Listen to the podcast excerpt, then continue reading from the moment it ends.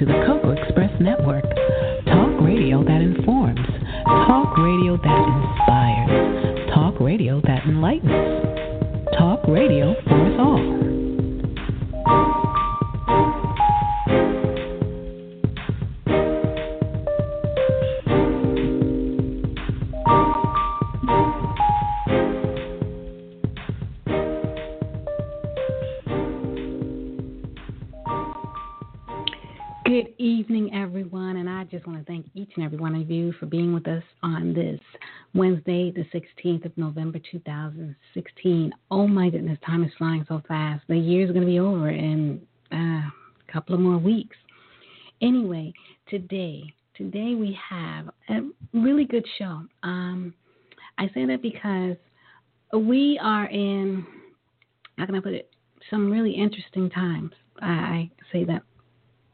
Could say sarcastically.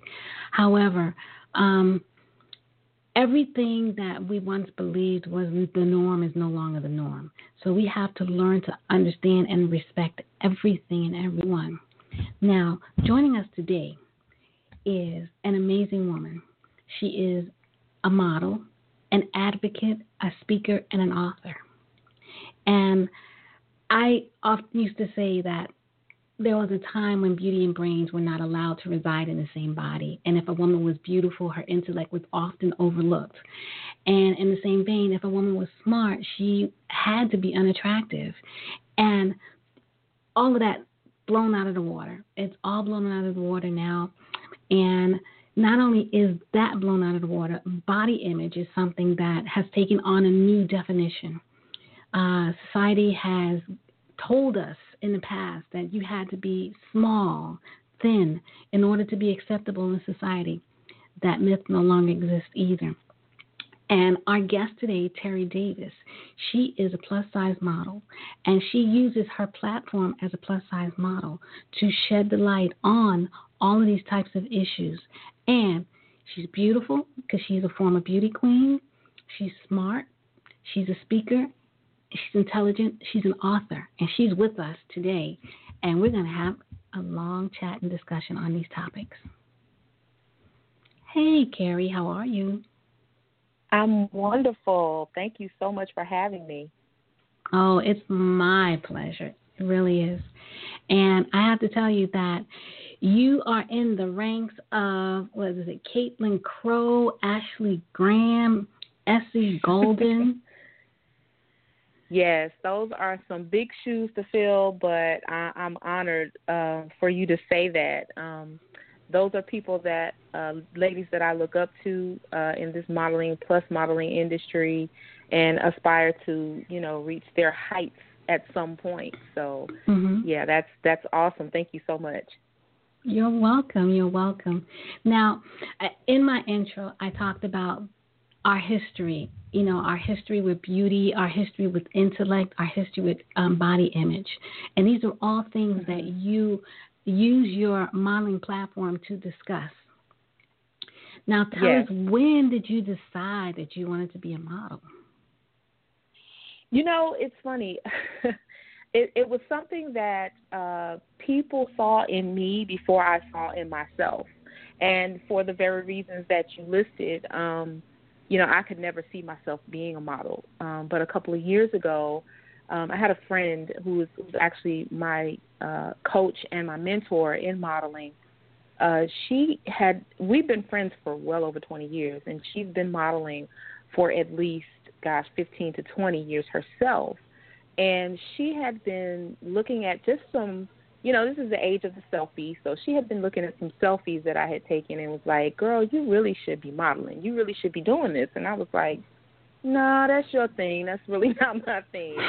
Um, but about two years ago, um, I, I actually had recently, a couple of years prior to that, gotten a divorce out of a, a abusive situation, and um, you know, I, I had gotten to the point where I was like, you know what, I, I'm I'm gonna dip my toe in this pool and see how it pans out, um, and see if anything comes of it. So I didn't really make a conscious decision. I wasn't one of those uh little girls that grew up always wanting to be a model. I just I never saw myself doing anything like that. because I've always been uh, considered plus size in that sense because I'm tall and I had more of an athletic build growing up. So, you know, plus size models were always a size zero or size two or something, and I don't think I ever even touched those sizes ever at mm-hmm. any point in my life. Um, but yeah, so I, I she really encouraged me to try it out and see, you know, if I liked it, if it was something that I would be interested in pursuing, and um, like I said, two years ago, I did my first uh, photo shoot actually on Halloween and she said, "I'm going to get you published um, by December, by the end of the year, in at least three different publications." And I didn't believe her, but I actually ended up being published in five by the end of the year. So wow. I said there may be something to this. there may be something to this. Yeah. So I wow. mean, from then on, it was full speed ahead. Oh, that is that is really amazing um, for your career just to skyrocket that quickly. And for you just to be a newcomer in the game, which is really more interesting because I believe a lot of people think that you have to be in the industry for uh, five, ten years before anyone really acknowledges that you exist. Right. Uh, I think again that's one of those old stereotypes. Um, it's just really about your commitment to what you're mm-hmm. doing and and you know pursuing every avenue that you can in order to get the exposure and you know have the opportunity to be a part of some major productions which I was blessed to be able to to participate in between the um, actual print publications and social media um, as well as some runway productions. Um, really social media is a great vehicle to reach a lot of people. So um, I have been seen on social media and have been contacted directly from my social media pages, you know, to be a part of mm. productions and things like that. So, you know, it's out there and, and it doesn't require the footwork, you know, the pounding the pavement mm-hmm. like it once did. Um, but you do have to take it serious and you do still have to invest in yourself. Okay. Now, with this platform that you have, you have decided to branch out and do other things with it. So it's like you have people's attention and they're not just looking at you, but they're now they're listening to you. And what are you saying? Right, absolutely. Um, I, as I said, mentioned a little while ago, um, I was actually in an abusive relationship. So I'm very, very passionate about speaking up for uh, domestic violence survivors and victims. Um, because it is an issue that you know we really only hear about when there's a high profile uh, couple that's involved in a domestic situation. Um, that's when we get you know we get a lot of commentary around it, or we get a lot of um, people having their opinions about you know why is she or he staying in these situations and things like that. But I really am passionate about educating people from the perspective of the victim of you know what's really taking place and why it is that it's not always a cut dry black and white issue um, you do have to take into consideration a lot of variables when you are removing yourself from these types of situations. So it's not always that easy. And more often than not there are a lot of people who have been in these types of relationships in the past. I mean, right now the statistics say that one in every three women will experience violence at the hand of an intimate part, uh, intimate partner um, at some point in their life. I can name ten people that I know that have at some point in their life had to go through that. So it's happening so much. It's an epidemic, you know, throughout the world, and yet we barely talk about it. So I'm I'm just really passionate about getting people more educated and advocating for those victims and those survivors, even once they come out of the relationship, understanding that it doesn't end there. You know, there's there's a whole other process that has to take place. Oh yeah, I, well I can say I'm one of those people who have been in a, a bad situation, and wow. you're absolutely right. Um, once you come out of it, it's like I'll, I'll liken it to slavery. Mm-hmm. Once you're no longer a slave and now that you're free and you're free, your mindset has to change from being that enslaved person to being that free person. Exactly. And and how you retrain yourself, that is your survival tactic right there. Ex- exactly, exactly, and that's kind of what I have deemed um, my assignment, my movement, which is the purple passage. Um, purple being the the color that it represents domestic violence. Um, we just got out. We just you know finished Domestic Violence Awareness Month, which was October, and um, the passage for me was the transition. That transition from being that enslaved, you know, person physically, you know, and mm-hmm. and uh, metaphorically, and transitioning into the person that you were always purposed to be, you know, and and that's always an empowered individual. You know, I just believe that you know God, when He spoke life into us, He gave us dominion over this earth and not each other. And so, you know, a lot of times when you're in these relationships, you don't understand or you don't remember um, that aspect of your life, and you don't actually operate as an empowered individual. You feel like you can't even make your own decisions. You know, some of the most basic decisions that it seems like it would be very simple to make because you were in a situation where it could spark an argument or a fight or you know some conflict in your home you felt powerless and, and a lot of times it was just easier to let your abuser make those decisions so now you're out and you're on your own how do i do that you know? Mm, and it, it, yeah. it even goes deeper than that you know you need to you really have to get in touch with who you truly are. I went through an identity crisis you know and and i never would have thought that that would happen because i felt like i had an, a great understanding of who i was. But then i realized that a lot of who i thought i was was because i needed to make things as comfortable as possible for me at home wasn't necessarily mm. my choices. It was just what was going to be easier. So yeah, and, so that's and uh, you know I'm I'm listening to you and it's really funny. Um, as you stated, you know in your statistic, it's interesting that you can get a group of women together and they may not acknowledge the fact that it has happened to them as you stated, but mm-hmm. the conversation the you know the, the dialogue that they have amongst each other and with each other will tell you you know that the different the different phases of where they are. Right. some, exactly you know, yeah you'll be able to tell from this person's conversation that they're completely over the situation and they've regained mm-hmm. and re- reclaimed themselves. And you can also spot mm-hmm. the ones that are still struggling with i don't know what happened and how it right. happened.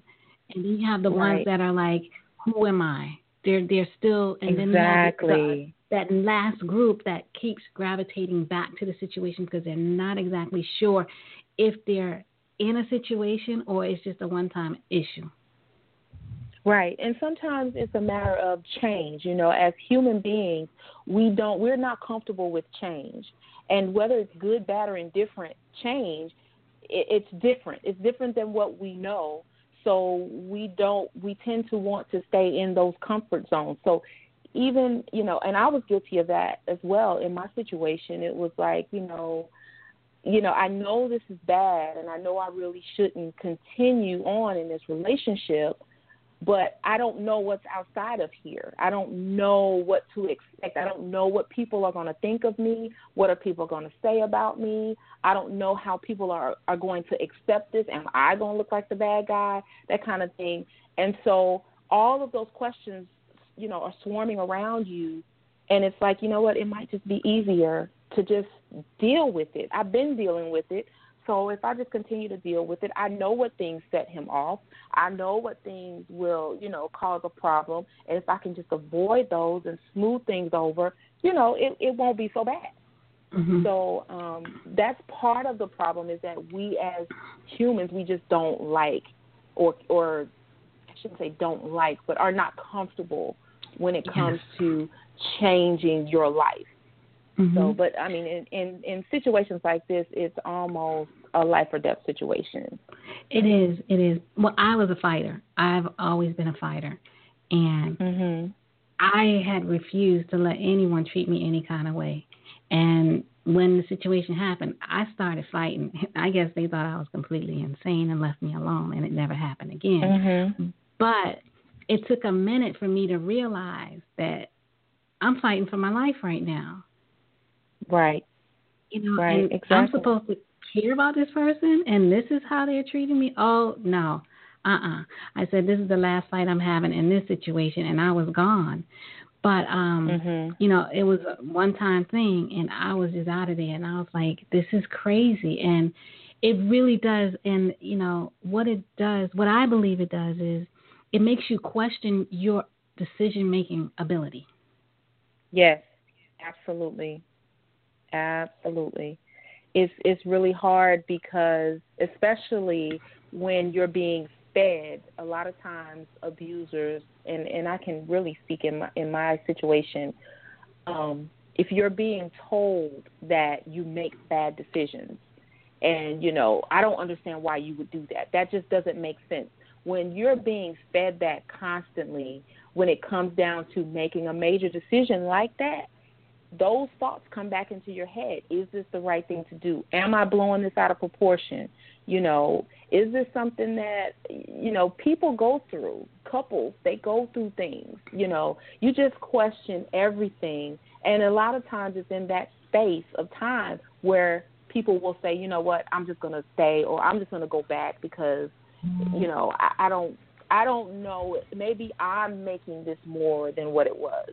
Mm. Um, my my uh, my husband actually was my abuser, and he uh we had a situation we had been married almost about two years and um he actually assaulted me one night to where the police had to be called and mm. uh, we were living in Las Vegas at the time and it was it was an intense and and very physical assault and so out there when the police are called somebody's going to jail it doesn't mm. matter You know, there's no ifs, ands, or buts about it. Whoever doesn't have the bruises is going to jail. So um, he he went to jail that night, and as bad as I know it was in my mind, as much as I know that it was wrong, and as much as I wanted help that night, I bailed him out three days later. I stayed married to him another six years after that um, because at that point you know, he actually called me from jail the next day and was like, I can't believe you let them arrest me. You know, and, and that's the kind of control that a lot of times the abuser will have over their victim. Is is like it's just one thing that they need to say and it puts you back in that place of questioning everything. So now Brainwash. I'm you know, he's telling me Right, exactly. He's telling me this is our marriage and nobody should be involved in our marriage except for us. And you let them do this and you let them come in and take me away. And I can't believe you did. And to the point where I'm apologizing.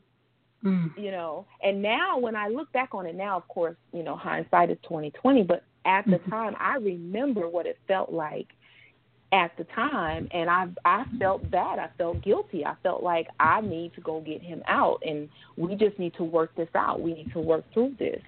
Um thankfully and I thank God that it you know the physical assault never happened again in the course of our marriage but he just got more cunning with it you know he got more manipulative and it was more verbal abuse and you know mm-hmm. the control factor you know th- things like that so yeah, it, wow. it, it wow. it's rough in you know when you're in the situation it's really hard and then you have people that will judge you based on those oh, decisions yeah. so so then all you do is internalize everything because you don't feel like you can trust anyone so yeah so i am it's it's my hope that when i speak and i i do speak to a lot of these groups that um during domestic violence awareness month and hopefully throughout the year more um, that I can shed the light on that aspect of it. You know, when people ask me all the time, why do people stay or why do people go back?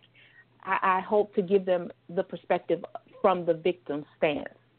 Mm, you know, so that they can that's good. At, that empathy level can can you know, come up a little bit more. Because I've had people Yeah. that have come to me and said, you know, my friend is going through this and I'm trying to help her, but she keeps going back and I just can't handle it no more. And that's understandable, but you know, I try to give them the other side of it and and what their friend may be thinking or may be feeling. Mhm. So, Yes. And that's Yeah. really good because we need to have more people speak out because a lot of times people don't realize that they're in that kind of situation until someone sheds some light on it. And you have the right. um, it's the mental abuse, it's the verbal abuse, it's the emotional abuse, and the physical abuse. Mhm. Yes. Those are all and you know, financial. those oh yes. Oh boy, financial. Yes. And those are all Yes. the things that you they often overlook because people only associate domestic violence with physical abuse. And it's, right. and Someone it's hitting not. them. It's so much bigger. Right. And it's so much bigger. Mhm. And so you're writing a book also. So does your book cover this or is it about something other? Yes, actually, um, the book is actually written. Um, Oh. is in editing right now. So, and I'm really, really, really excited about that. The name of the book is The Purple Passage Beyond Existence. Um, and because I, I feel like, you know, when you're in these situations, you are simply existing. You're not living. That's not living life. That is just an existence. So, um, and yes, the the book does address uh, domestic violence situations. In fact, it is the first in a series of six, and um, it is actually it's a fictional uh, storyline. However, a lot of the things that I went through are in this book. Um, as far as the abuse that's taking place, some of the the mind games that were played, and some of the manipulation and things like that um, even a little bit of excerpts from the night that um, my ex-husband assaulted me, you know, is in there as well. So um, that's what I plan to do with the series is just Mhm. to give people insight into the different types of relationships where the abuse takes place. So uh, I'm really, really excited for them to come out. Um, this first one should be out around March of 2017. Everything should be done and ready to to hit the ground with it. So I'm so excited about it. Now, may I ask, did you was it an emotional journey writing this book and retelling your story? Absolutely, it was emotional. Um, it it you know the the characters in the book do not reflect me and my husband. In, in, in actuality, this first book is actually a lesbian couple um, because I wanted to outline, like I said, relationships that we don't think about when it comes to an abusive situation. Um, but in some of the things that the victim, her her name is Sydney, uh, some of the things that Sydney goes through were very very personal for me. And so there were times when I've, I've been writing this. I wrote the book. It took me a year to write the book, and a lot of that was because I would get to a point and I just had to stop. You know, it's like okay, I got to take a break because when I'm writing, I'm there. I'm in that Mm-hmm. moment, and I, I I started to feel you know all of the emotion around what was taking place, and so um, it was hard, but it was healing also because Mhm. um, I was able to reflect back and you know think about it from the perspective of you know I, I'm not there anymore, but my God, look what you know, look what took place. You know, look Mhm. at all of the things that happened that could have been so much worse. You know, could have I could have literally not been here. You know, in Mhm. some of those situations. So, um, so yeah, it was hard. I had to take a lot of breaks. You know, there would be weeks at a time where I just wouldn't write anything because I, I almost didn't want to go back. You know, but Mhm. um, I'm so glad that it it has come, you know, to fruition. It is it's been completed, and I'm just excited to get it out there for people to get get more insight into this topic. Oh, great, great. That's excellent because we need as many people out there shedding the light because we have so many young women, young girls Yes. who are in situations that I don't even understand how they're getting into these situations at such an early age, but they're involved mm-hmm. in situations of the same magnitude. And exactly. It, it's really detrimental to their develop their growth and development because if you starting out at 14, 15 in a situation, what if you make it to adulthood, what type of adult are you going to be? Right. Exactly. Exactly. And and a lot of it, you know, which is part of again that purple passage that I have um, created. Um, a, a lot of it comes from our past, our childhood. You know, there are things that we're lacking in some area. Usually, um, that's what's taken place that causes us or leads us into these situations where we are abused. For me personally, it was a non existing relationship with my father. It just didn't exist. I was raised by a single mother and um you know, I think in in the men that I dated and the men that I married, I looked for something that I never had. And so, mm-hmm. you know, when you have that that wanting and that desire, you know, it doesn't really take much for you to end up in these situations because, you know, they come and they're very my ex-husband, he was very charismatic, you know, very smooth. And so, you know, you hear those sweet little nothings, you know, you don't you you overlook a lot of things. You know, I think there were signs in the beginning, but I just kind of said, "Oh, well, you know, nobody's perfect, but he loves me." You know, and for me that was like the most important thing. So if as long as I have that, we can we can get over anything. We can, you know, work through everything else. So um I, I think that that may be the case in a lot of situations. Um, a lot of the people that I know and that I've met in um, my speaking engagements and things like that that have shared with me their stories, there was always something lacking, you know, in that area. There was either, you know, well, I was I was adopted, and so I never really knew my parents, or you know, my mother, my mother and I, we never had a good relationship. My mother was an alcoholic, or you know, I, there were so many different dynamics and dysfunction in the household mm-hmm. as a child that the dysfunction just kind of follows them into adulthood. Um, but it usually takes, you know, something like this to wake that person up. That's what it took for me to wake me up and make me realize there are some things that I need to deal with before I can move into the next phase of my life away from all of this abuse. So um, it has to be a conscious decision, and you have to make a concerted effort going forward so that you don't repeat, you know, those those same tendencies and end mm-hmm. up in in another situation with a different face, you know. Mm-hmm. Same body, same same mindset, same body, same actions. Just exactly a different person. Mm-hmm. Yeah. yeah, I can I can see that. I've had some friends. I've had some friends who had the I don't know. They just kept picking the same type of person, and mm-hmm. it always had the same outcome, and I just couldn't figure it out. And you, you know, when you said that people often judge you, and you become silent and you start, you know, just being secretive, it's because of the shame and the embarrassment I think that you feel that you yes. you know your worth but you can't seem to get out of whatever that is. You're in that holding pattern and you don't know how and you don't want to say anything to anybody because they're going to have all these different opinions that you can't apply. And I think the biggest right. problem that we have is one person's fix worked for them in that situation, but it may not work for you in your situation. Exactly. Exactly. And that's why you have to get to the core, get to the root of what your issue is. It's very personal. It's a very personal situation. And once you understand, you know, what your particular issue is, then you can start to heal in that area.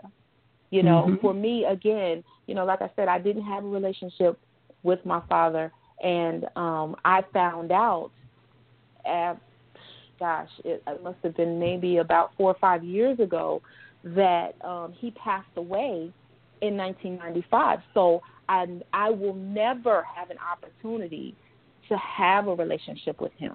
Mm-hmm. So you know that was that was a, a part of me that created a lot of insecurity in my life. And and when you have these predators out there that are literally looking for someone who is insecure, you know, they have security in so many other things. They have the persona that they are strong and independent and, you know, can can deal with what life throws at them and they're aspiring to have a, a nice, you know, enjoyable life, you know, have a pretty good job, maybe in school, trying to better themselves. Um, they they latch on to you. You know, they latch on to you because they see your uh, potential, but they want to control your potential. They want it to all be for their benefit, and so um, that's why it's so important for us as individuals to know who we are, you know, be secure in that, and and not accept anything less. Um, until we understand and know who we are within ourselves and in, in in our Creator, we will accept things that are just placed in front of us because we a lot of times we think that's all we have. I have to tell you, my mom, she told me something once, and that she only had to say it once. She said, "Look, I went through all the trouble to get you here. I ain't bring you into this world to be anybody's punching bag." Mm-hmm. And mm-hmm. I was mm-hmm. like, "Got it, I got it." And I told my daughter, I told my daughter, I said, "Look, if anybody has the right to say anything about how you act, what you do, and the the way you are, I have all right. mm-hmm. I said because I carried you. I brought you into this world. They ain't have nothing to do with that. And everything. So right. I say what I want. Anybody else say anything? They need to come and talk to me if they got something to say, because I'm responsible for who you are. Exactly. Exactly. You are absolutely right. Some people have the audacity to think that they can re-raise someone else's child. Mm-hmm. mm-hmm. So yeah. And again, you know, for in in my situation, um, my family, a lot of my family members actually did not like my ex-husband before I even married him. They kept quiet out of respect for me because to them, I was this strong, independent woman. I never even allowed them to see my insecurities or to know that, you know, when I'm at home alone by myself, feeling lonely and feeling vulnerable, that I'm this weak individual, little girl, really. Um, so they, out of respect, they they kept quiet about it. And um, every now and then, you know, it was obvious to me. You you know, you see little signs where you you know you got people they kind of looking kind of funny or the the the greeting is a little bit dry. So I knew that there were some people that did not necessarily care for him. Um, but my mission, at least in my mind, was that I was going to prove them wrong. You know, I'm going to prove everybody wrong. He's really a good guy. You know, he he's he's he loves me, and that's the most important thing. And so anything else we can figure it out. We'll work it out. Um, but like I said, after the assault, of course, you know, with him going to jail, that was a pretty clear and obvious issue, you know, and and he left mm-hmm. me battered, literally battered with bruises and swelling and bleeding and all of that. So, you know, my family knew about that, but the fact that I chose to stay, um, you know, that brought about a lot of question in their mind, but yet and still they dared not ask me anything. And so because I knew how they felt, you know, I felt for the next six years, I felt like I cannot tell them this because they'll say, I told you so. I knew it. You should have left a long time ago. And I didn't want to hear that. I just mm-hmm. did not want to hear that, you know. So I was yes. just so determined to try to make this relationship work. So I stayed in it and and I kept telling myself, but you know what? He hasn't hit me anymore. It was just a one time thing, you know. But he, like I said, it, it just became verbal after that. It was just, you know, he would slam doors and you know intimidating and doing things like that. So, um, so I felt like things were better because they they weren't as bad as they were. You know, even though it was mm-hmm. still abuse. Um, so, but but finally, you know, it it just got to the point where I was like, you know what, I can't live like this anymore. I am not happy. I am not happy, and I'm like, life, they, the, life has got to be better than this. You know, this can't be all I'm made to do and here for. And I'm a, I'm a very outgoing person. I'm very sociable, and he stifled all of that. He was so controlling. He didn't want me talking to people he didn't know. Um, literally, I would go to work and he would call me at work just to hear who's talking to me in the background. it sounds. I'm yeah. laughing because it sounds crazy. It does. But it does sound crazy, but it is. That was my life for for years, you know, and it was a nor. It was a normal life to me because I was used to it. You know, that's just kind of how things were. Literally to the point where um I'm gonna tell you a story. I was at church one Sunday and um he came in and said we we actually attended separate churches because he was a, a musician for a church. And so he would come to my church after his service was over and we would be wrapping things up. But this particular sunday he comes in and he sits down sits down next to me. And you know how the pastor will say you know turn to your neighbor and say whatever and so mm-hmm. my pastor said that and there was a, a young lady sitting in front of me and she turned around and smiled at me and said whatever the pastor said to say. And he snatched my arm and said, uh uh-uh, uh, do not be speaking to her. I think she got a girl crush on you.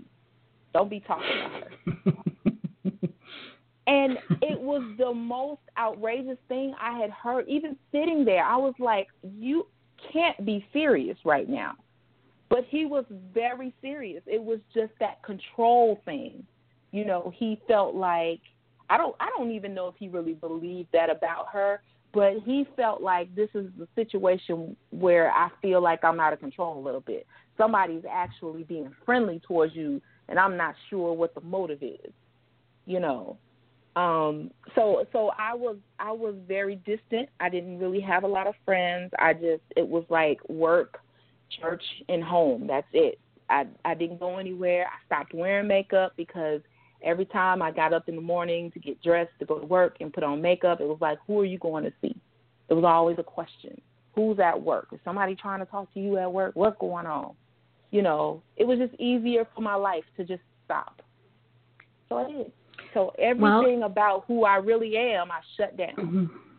Well, I guess now you can say to everybody, "How do you like me now?" exactly. That's kind of it's, it's so funny because being a model, a plus size model, and I'm in the limelight so much now, always made up, always dressed up. Um, it's it's it's like the complete opposite end of the spectrum from where I was. You know, I could have never had this life with him. There was mm-hmm. no way. So yeah, this is a complete change. Yes, and this is amazing. I mean, this is a conversation that I, we could have because I don't know I don't know one woman who hasn't encountered something similar. It exactly. may not have been someplace where they stayed, you know, arrested a long time mm-hmm. or invested time into, but I think we all have, and even men. I'm not going to just put it on women being right. victims of domestic violence, but men are also victims of domestic violence as well. Exactly. And exactly. So you know, right now the statistics are one in one in five men have had a, a domestic violence situation with an intimate partner um, at some point in their life. And and again, these statistics are based on reported incidents. There are so many incidents that happen that never get reported. Mm-hmm. So I, I mean, I would venture to say everyone has had it at some point in their life. You know, I would say 99% of people have have had a situation where it, there was abuse. And mm-hmm. so for to, to to look at those numbers, I feel like we are not having this conversation nearly enough. You know, especially with our young people where it starts. You know, um, it, it seems like it's starting younger and younger. You know, mm-hmm. and and the the climate of society right now is is violence all the way around. You know, it's not just domestic violence, but it's you know there's violence in the streets and there's violence, you know, on our jobs and you know it's it's just it's we Everywhere. need to be talking about it. We need yes, mm-hmm. we need to be talking about it more often, and we need to have. I think part of the issue is that we're not having real conversations about it. We're not allowing the rawness of how bad things can get get into those you know the ears and the minds of young people because they think oh it's not that bad you know he was just playing you know we we have become so desensitized to it that it's not a big deal but they don't understand that it snowballs and it gets worse and mm-hmm. people are being killed because they're brushing it off as oh that's just him he didn't mean it he doesn't mean anything mm-hmm. by it you know that kind of thing yep you're absolutely so I'm, right. I'm hoping that my stories, my books, as they come out, they are showing that rawness. You know, I, I mean, mm-hmm. I, I actually feel like it can be a little bit offensive, some of what I've written, but I feel like the topic is offensive, you know? And so people need to be offended in order to understand how serious it is. Yes. Now, where can people find you? You know, speaking engagements and stuff like that. How can they follow you? Well, um, on my website, um, which is www.msmisskerri k e r r i davis d a v i s dot com. Um, that's where that's kind of uh, Kerri Davis Central. There, I have a little bit of everything there: the modeling, the speaking engagements, the advocacy. Um, my book, once it actually comes out, will be available also on my website. Um, but I also, of course, have all social media um, Miss Kerri Davis on Facebook, um, Plus Model Kerri on Instagram, and on Twitter, I'm actually Miss Madison County. Um, that's my, my pageant title. So. Okay. Okay, yeah. excellent, excellent. I mean, we've had such great dialogue here this afternoon, this evening, and I mean, I would love to have you come back and and we can speak more on this particular subject. And I mean, because it's so it's it's so vast, it's it's huge, yes. and there's so many small aspects of it. And I think that addressing some of the small aspects of it gives you an opportunity and an ability to be able to maybe help somebody even more.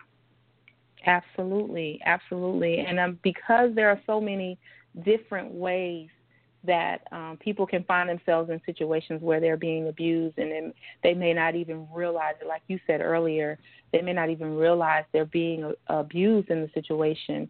Um, this is a conversation that could just continue on for hours and mm-hmm. hours and hours. Mm-hmm. Um, mm-hmm. But yeah, it would it would absolutely be my pleasure to um, come back on and and talk more about it. Absolutely. I would love it. I really would. And you know, I think it. I think we should just set it up and everything. So I really want to thank you so much for sharing your story, for being, you know, honest and open, and because yes. it's important. Because you know, you're human, just like you know I am, and my listeners are. And to know your story, I guess it attaches you and makes you more. I guess you could say more um normal more human. human. yeah yes you know to yes. them and, and you know I mean, and they can relate right. Absolutely. And and more importantly i want people to understand that that's not that's not the end of your life. Like you can completely transform your life. I am the living proof that that can happen because i mean from where i was i would have never guessed you know 5 years later outside of my divorce that now you know I'm speaking to people and I'm modeling and I'm advocating and I'm I've mm-hmm. written a book. I never would have thought I would write a book. That's just that just was not my thing. but mm-hmm. you know, but now you know, like I said, it's just there is life beyond the abuse. You know, I'm mm-hmm. actually in a relationship right now that I've been in for three and a half years, and it's amazing. You know, oh, I, congratulations. he treats me with so much respect. Thank you so much um, and and you know he knows my story and he appreciates who I am. He loves me for who I am, and he encourages me get out there, you know, tell the story, and you know, even with the modeling. I mean, you you have to know there are a lot of men that are looking at my pictures and commenting, but he's secure in himself not to feel threatened by that. You know, he knows mm-hmm. that you know our relationship is a healthy one, and and it's going to continue as long as we continue in it. You know, so mm-hmm. I want people to know that life doesn't end. You know, when you walk away, it doesn't have to. Okay, hallelujah. well, I, like I said, it was a pleasure, and we have to do this again. We have to pick this up and move it forward so that people can, you know, understand more and understand better, yes. know the signs and all those other little, the small things that they can pick up on beforehand that would cue them into whether or not they're headed into dangerous territory or not. Mm-hmm. Absolutely. So, so whenever you're ready, um, I'm ready as well. And I would like to take okay. the opportunity to thank Monica for providing us this platform and this opportunity to know each other and to speak and discuss this very important topic. Absolutely. Thank you, Monica. and I want to, you know, have an amazing evening and stuff, and the rest of your week I hope is great. And I always like to leave my listeners with like one final word. And usually I just tell them, you know, take care of yourself, follow your dreams, and be blessed. But I want you to mm-hmm. have that opportunity tonight. Oh wow, thank you. I'm honored. You've given me You're your welcome. space. yes. Well, I just I just want to say again that you know um, life is full of possibility, and all it takes is for you to discover what your purpose is in life. Um, your purpose is very personal. It is divinely orchestrated, divinely created, and I just want to encourage everyone out there to seek out that purpose. And it may be the very thing that is bringing you pain right now that can lead you into the direction of your purpose. So God bless you all.